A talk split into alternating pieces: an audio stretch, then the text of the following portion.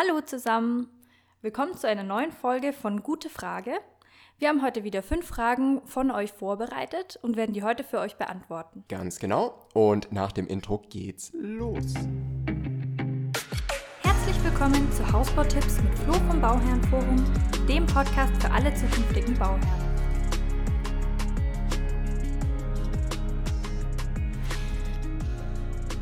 So, dann starten wir gleich mal mit der ersten Frage. Und zwar schreibt da eine Bauherrin, wann bekommt man denn einen Bauzeitplan? Beim Bauanlaufgespräch, dass man dann auch mal was Handfestes hat. Und ihre Stimmung ist leider ausgelaugt. Oh nein! Ja, also die Sache mit dem Bauzeitplan ist wirklich so ein bisschen schwierig. Ihr müsst es auf jeden Fall immer nachfordern, ne, und immer einfordern, dass ihr den bekommt, weil viele Baufirmen wollen den nicht rausgeben. Und ich glaube, da gibt es auch einen Kommentar dazu, Judith, oder? Ja, genau, da hat auch gleich ein Bauherr drauf geantwortet. Und zwar schreibt er, es gibt keinen, weil es dann ein Termingeschäft wäre, bei dem die Hausbaufirma Rabatt gewähren muss, sobald der Termin nicht eingehalten werden kann. Und da das Bauunternehmen generell keine Termine einhält, wäre das ein totales Verlustgeschäft für das Unternehmen. Okay, also das ist, brauche ich eigentlich nicht mehr dazu sagen. Also klar, so ein Bauzeitplan macht ja wirklich die Firma auch so ein bisschen angreifbar an der Stelle, ne? Sonst kann man immer so Vanilla sagen, ja, irgendwann, so in den nächsten Wochen kommt's. Deswegen beharrt darauf, dass ihr so einen Plan bekommt, weil nur dann seid ihr halt auf der sicheren Seite und wisst wirklich, was passiert, wann passiert's, könnt auch Urlaub planen und so weiter. So, die nächste Bauherrin möchte wissen, ob jemand von euch den Bemusterungsgutschein zahlen musste. Auch da... Also am besten natürlich nicht, ne? Weil dann ist es kein Gutschein, wenn man mal ehrlich ist, sondern dann ist es irgendwie ein eingerechnetes Guthaben, das ihr aber mitbezahlt, also eher ein Puffer, ne? Den ihr aber natürlich bei der Baufirma mitbezahlt. Wo ist der Unterschied und wie könnt ihr es erkennen?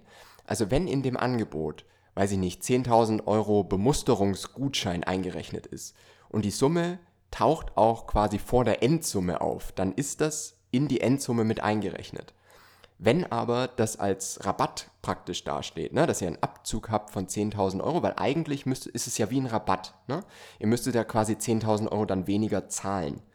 Von dem her ist eigentlich zahlt ihr das nicht mit, sondern es sollte ein Rabatt sein. Ne? Und es sollte eigentlich dann auch grundsätzlich erstmal egal sein, ob es als Rabatt gilt oder als Bemusterungsgutschein.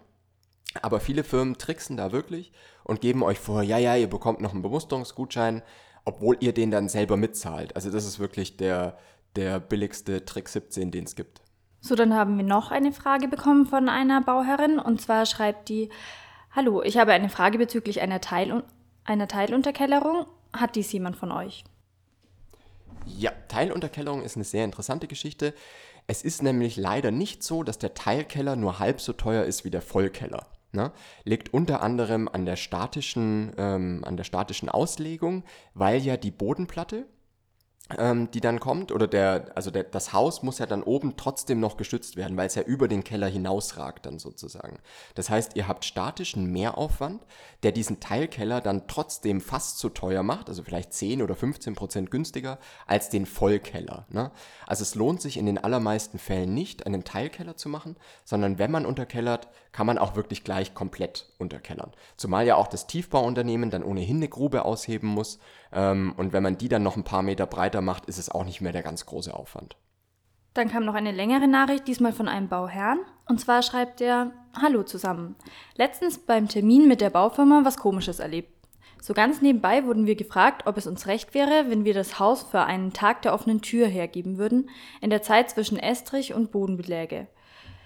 Da würden dann Firmen eingeladen werden, mit denen sie zusammenarbeiten, und wir könnten auch Freunde und Verwandte einladen. Sinn und Zweck soll angeblich sein, um zu zeigen, was so alles möglich ist, da wir scheinbar kein Standardhaus bauen. Also im Endeffekt wie ein Richtfest. Sponsern würde das die Baufirma und noch 500 Euro drauflegen für uns. Was haltet ihr davon? Ist sowas üblich? Wir hören zumindest das erste Mal davon und wir fragen uns gerade, ob wir darauf eingehen sollen. Auch das ist eine gute Frage, und es gibt auch, also dieses Konzept des Referenzhauses oder Referenzkunden ist auch ziemlich beliebt, ne? Machen viele, nachdem der Einzug stattgefunden hat beispielsweise, dass die dann sagen, okay, können wir dann in dem Jahr danach mit 2 oder 3 Baufamilien mal vorbeikommen. Dafür hier in dem Beispiel ja, sind die 500 € aber so ein bisschen der Witz, ne? Sondern gerade wenn es sich um ein größeres Projekt handelt, sollte man da schon zwischen 1.500 und 3.000 € rausholen, ne? Also das ist so, wo so normale Referenzkundenrabatte liegen. Das könnt ihr auf jeden Fall machen. Also da auf jeden Fall die Summe verhandeln, weil das ist ja für die Baufirma auch was Tolles, was die da machen können, um wieder neue Aufträge zu generieren. Also das sollte denen dann auch was wert sein. Und B, ist es so, dass ihr das auf jeden Fall beschränken solltet, ne? Schaut auf jeden Fall, dass ihr dann maximal 1 oder 2 Termine mit maximal 5 Baufamilien oder sowas vereinbart, ne? Dass das ganz klar festgeschrieben ist, wie viele Leute die mitbringen und nicht, dass die da eine Busladung ankarren können und dann, ne, kommt da jeder in euer Haus und das macht ja gar keinen Spaß, ne?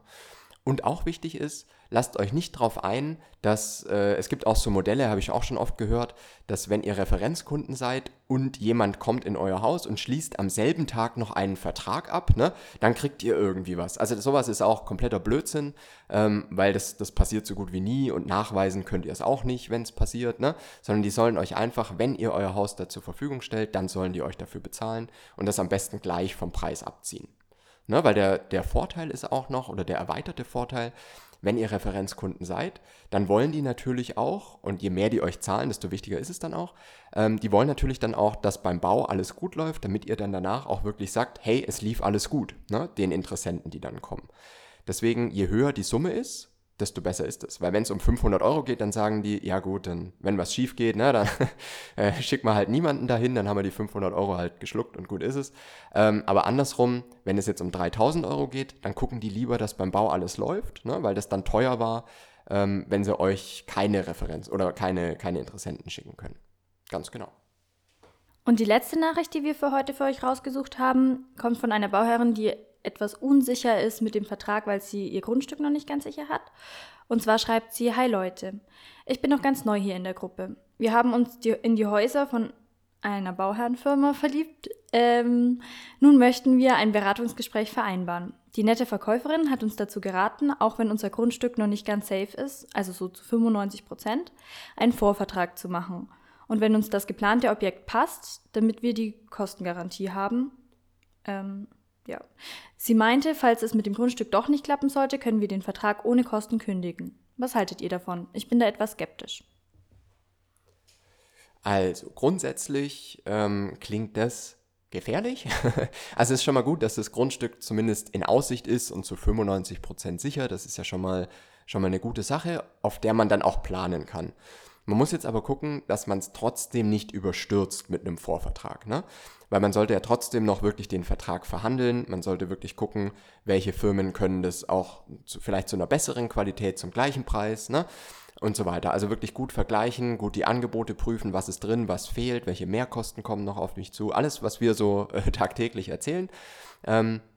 Aber wo man wirklich aufpassen sollte, ist, dass die schlimme Situation ist ja eigentlich, wenn ihr dann das Grundstück bekommt, ne? Wenn ihr das Grundstück nicht bekommt, dann kommt ihr aus dem Vertrag raus, ist ja völlig egal. Aber das Schlimme ist, wenn ihr das Grundstück bekommt, weil auch so paradox, wie das klingt, ihr seid dann in einem Vertrag, der wirklich scharf ist und wo ihr dann wirklich mitmachen müsst und keine Möglichkeit mehr habt, irgendwas zu verhandeln. Deswegen nie vorschnell einen Vorvertrag oder irgendeinen Vertrag unterschreiben, sondern immer erst genau prüfen und euch dann auch ein Rücktrittsrecht einräumen lassen für den Fall, dass es mit dem Grundstück nicht klappt, aber eben auch noch weitere Rücktrittsrechte, falls die weitere Planung nochmal deutlich teurer werden sollte, weil man euch vorher einfach vieles nicht gesagt hat. Wenn ihr da Fragen habt, kommt gerne auf uns zu. Einfach an kontakt@fertighausexperte.com, wenn ihr es lieber privat mögt. Wenn ihr gerne auch öffentlich schreibt, dann in der Bauherrenforum 2019-2020 Facebook-Gruppe. Ich kümmere mich um jede Anfrage persönlich und ja, sagt einfach Bescheid, was ihr da für Erfahrungen gemacht habt. Ja, das war, glaube ich, schon wieder alles, Judith, ne? Ja, genau, das waren alle Fragen für diese Woche. Okay, super. Dann hoffe ich, es hat euch geholfen und ich freue mich auch, wenn ihr nächstes Mal wieder einschaltet. Bis bald. Tschüss.